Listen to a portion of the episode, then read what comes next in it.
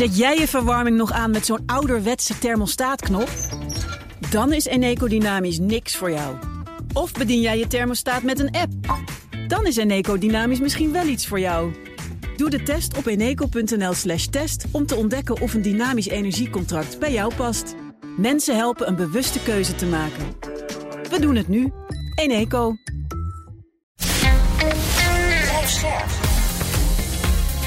BNR Nieuwsradio. Boekenstein en de Wijk. Hugo Reitsma. Welkom bij Boekenstein en de Wijk. Het is vrijdag, dag 604 van de oorlog in Oekraïne. En afgelopen nacht heeft president Biden vanuit het Oval Office een toespraak gehouden. Dat gebeurt niet vaak. Waarin hij zegt dat het van vitaal belang is voor de Amerikaanse nationale veiligheid dat Israël en Oekraïne hun oorlogen winnen. Ik citeer: Met Amerikaans leiderschap houden we de wereld bij elkaar. Amerikaanse bondgenootschappen houden ons veilig. Hebben jullie gekeken vannacht? Ja, nou, ik heb niet vannacht gekeken, maar ik heb gewoon gelezen. En uh, het is natuurlijk. Ik ook gelezen. Ja. Het is natuurlijk voor intern uh, consumptie, maar ook externe consumptie. Je moet goed bedenken, dit, dit, dit gaat helemaal niet goed met de Republikeinen en, mm -hmm. en, met dat budget. Dus hij probeert dus nu de punt te maken waarom dat, dat, dat er een, geen isolationisme, maar een actieve buitenlandse politiek is, waarin Israël en Oekraïne wordt gesteund. Hè.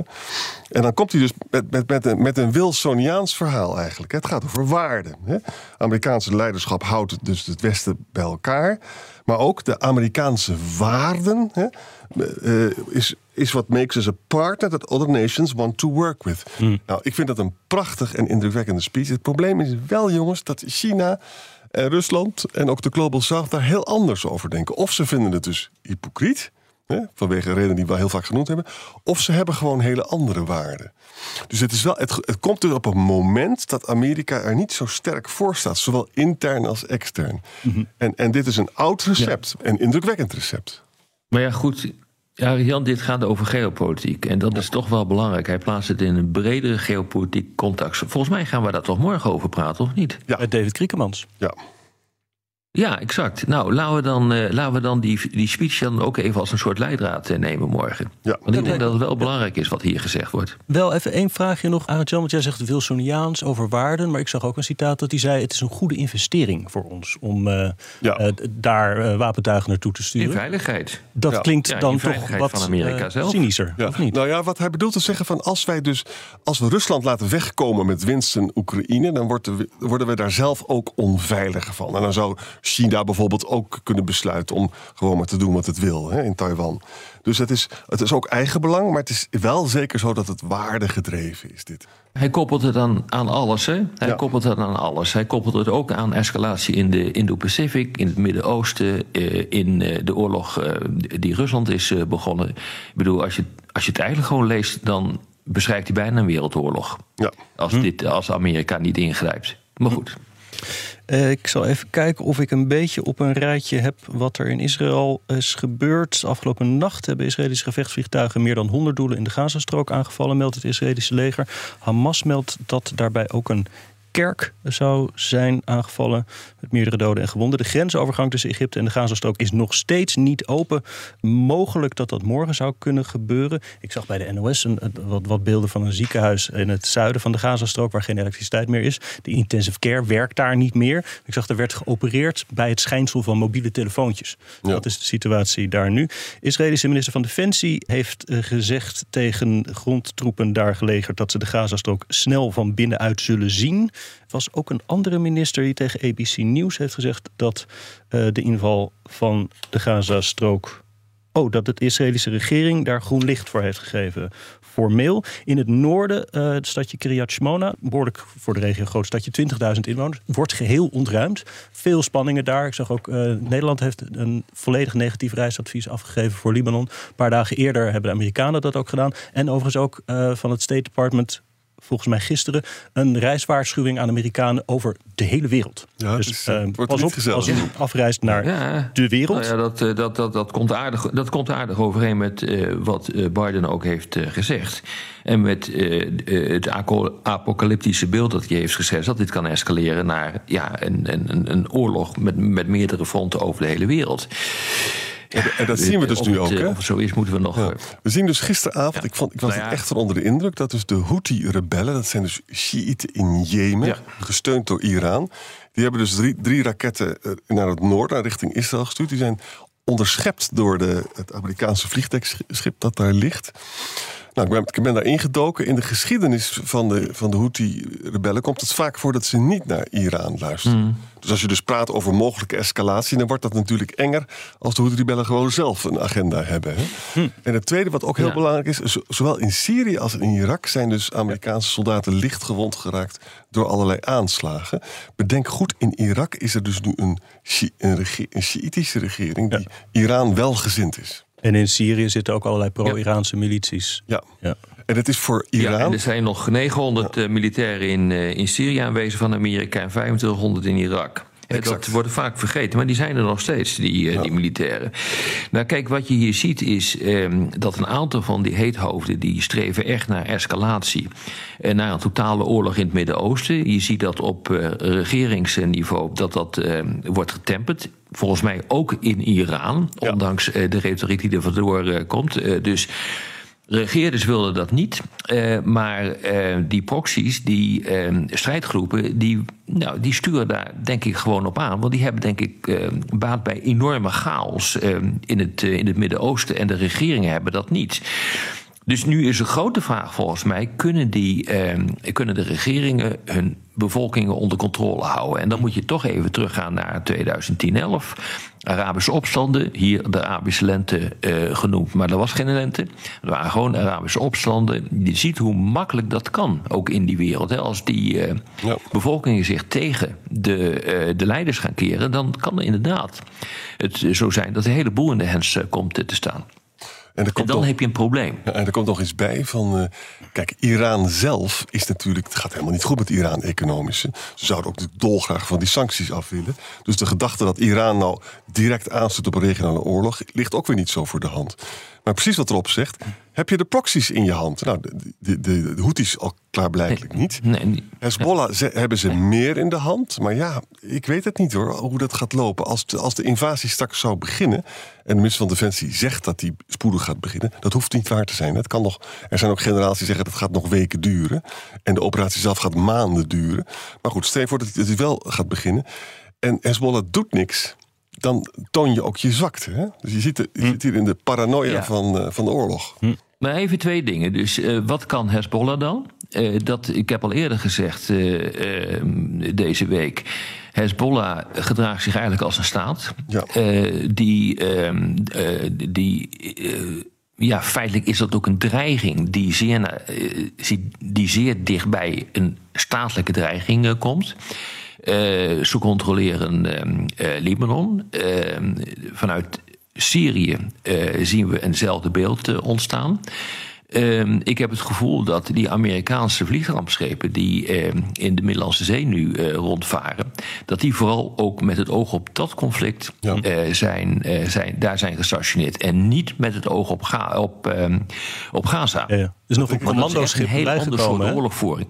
Ja, want ik denk namelijk, Ja. als, als Hezbollah de ja. raketten afschiet... Hè, dan is de Iron Dome wordt dan verzadigd. En dan is het misschien zo, ik weet dat niet, maar ik vraag het aan Rob... dat ook de Amerikanen van vliegdekschepen proberen die raketten te onderscheppen.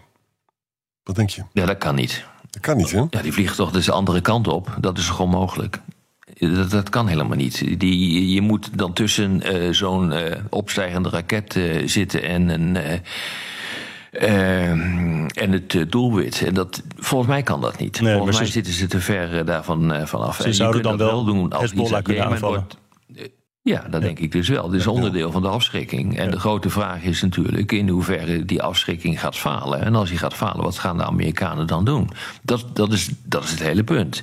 Kijk, maar eh, om nog even dan terug te komen op wat er gebeurt dan in, in, in, in Gaza. Ik ben heel benieuwd wat daar gebeurt. Er komen nu allerlei vergelijkingen eh, met andere stedelijke oorlog, eh, oorlogen die ooit zijn gevoerd. Ik heb destijds Grossi genoemd. Ik vind dat eerlijk gezegd nog steeds het beste voorbeeld. Als je kijkt naar de tactiek die, daar, die de Russen hebben toegepast om die opstandelingen in, eh, eh, in Grozny weg eh, eh, te krijgen. Maar je kunt Mosul kun je ook inderdaad wel in dat rijtje scharen. Dat is in 2016 gebeurd. Uh, maar dan zie je dus eigenlijk hetzelfde uh, wat er in Grozny is gebeurd. De, de, de stad wordt uh, goed deels gesloopt. de aantallen burgerdoden doden zijn enorm. 10.000 in Mosul. Ehm, ja, weet je, je moet erin. het kost ook enorm veel doden aan je eigen kant. volgens mij waren het er 8000 aan, de, bij de coalitietroepen toen Mosul werd binnengevallen. Ja. Dus dit is echt gewoon een geweldig probleem. En dan hebben we het nog niet eens over het feit dat eh, die hele eh, stad waarschijnlijk geboobitrapt is. Er zijn hinderlagen ehm, aangebracht. we weten dat er uh, tankversperringen zijn aangebracht. En we weten dat uh, Hamas in die tunnels zitten. Wat mogelijkerwijs 400, 500 kilometer lang is. die, dat, dat hele tunnelstelsel. Dus hoe je dat zou willen doen. wat je doelstelling is. Ik zou het niet weten. Het enige hm. wat je nu kunt doen is de bevolking zoveel mogelijk naar het zuiden eh, eh, brengen. Wat al verschrikkelijk is en wat ook de tactieken van Hamas compliceert. Maar ja, maar Hamas blijft gewoon in dat noordelijke deel van die stad zitten. Dat kan niet anders. Dus dat wordt een enorme slagpartij. En het grote probleem is, ik denk dat precies hetzelfde of. Ik denk dat dat dus niet kan. Hè, dat het tot heel, heel veel doden aan beide zijden gaat leiden. Maar in de politieke besluitvorming in Israël is de druk gewoon zo hoog dat, dat die wraakactie staat bovenaan. Hè? Mhm. Nou, even terug naar het probleem met Hezbollah, want dat heeft er natuurlijk ook mee te maken. Rob zegt terecht dat dat kan je niet tegenhouden van de vliegtuigschepen. De Iron Dome wordt uh, gesatureerd. Nou, de, nou, de, dat is dan de raketten die worden afgevuurd. Hè? Ja, ja. ja. En dat, dat betekent dus als Israël erin zou trekken, dan moeten ze tegelijkertijd ook iets doen met Hezbollah natuurlijk. Ze kunnen niet dat leidzaam afwachten.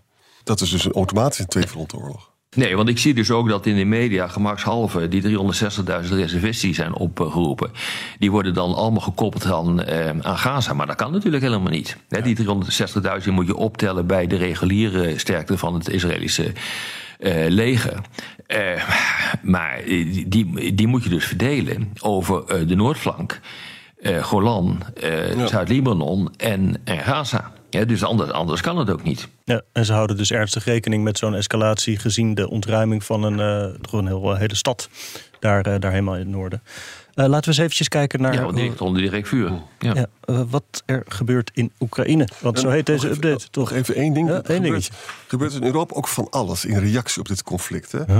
Alleen al in Berlijn zijn dus na die mhm. ziekenhuisexplosie 174 mensen gearresteerd. Hè?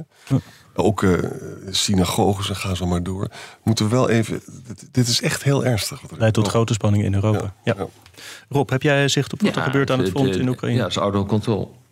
Ja, dat is wel interessant wat er uh, gebeurt. Je ziet dat zowel uh, Oekraïne als Rusland successen boeken. Ik ga eventjes het uh, rijtje af. Hè. We beginnen altijd helemaal in het, in het uiterste oosten.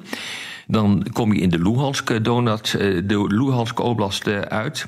Dan zie je dat Rusland oprukt in die roemruchte Kupjansk-Statoven-Krimina-lijn. Even naar het zuiden kom je in Avdivka terecht. En daar maakt Rusland kleine vorderingen. Maar gek genoeg Oekraïne ook. Ja. Dan ga je verder naar het, uh, het zuiden of zuiden, zuidwesten. Donetsk stad. Rusland drukt op.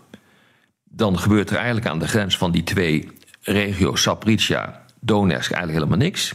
Dan gaan we naar de westelijke Zaporizhia Oblast. Dat is dat gebied, weet je wel, waar we het zo vaak over hebben gehad. Waar Oekraïne een mogelijke doorbraak zou kunnen forceren in de richting van Tokmak. Daar zie je dat Oekraïne bij verboven een enige vordering heeft gemaakt, pakweg 400 meter. En dan is het interessant wat er helemaal in het uiterste westen van het front gebeurt. Het zuidwesten, de Gerson Oblast.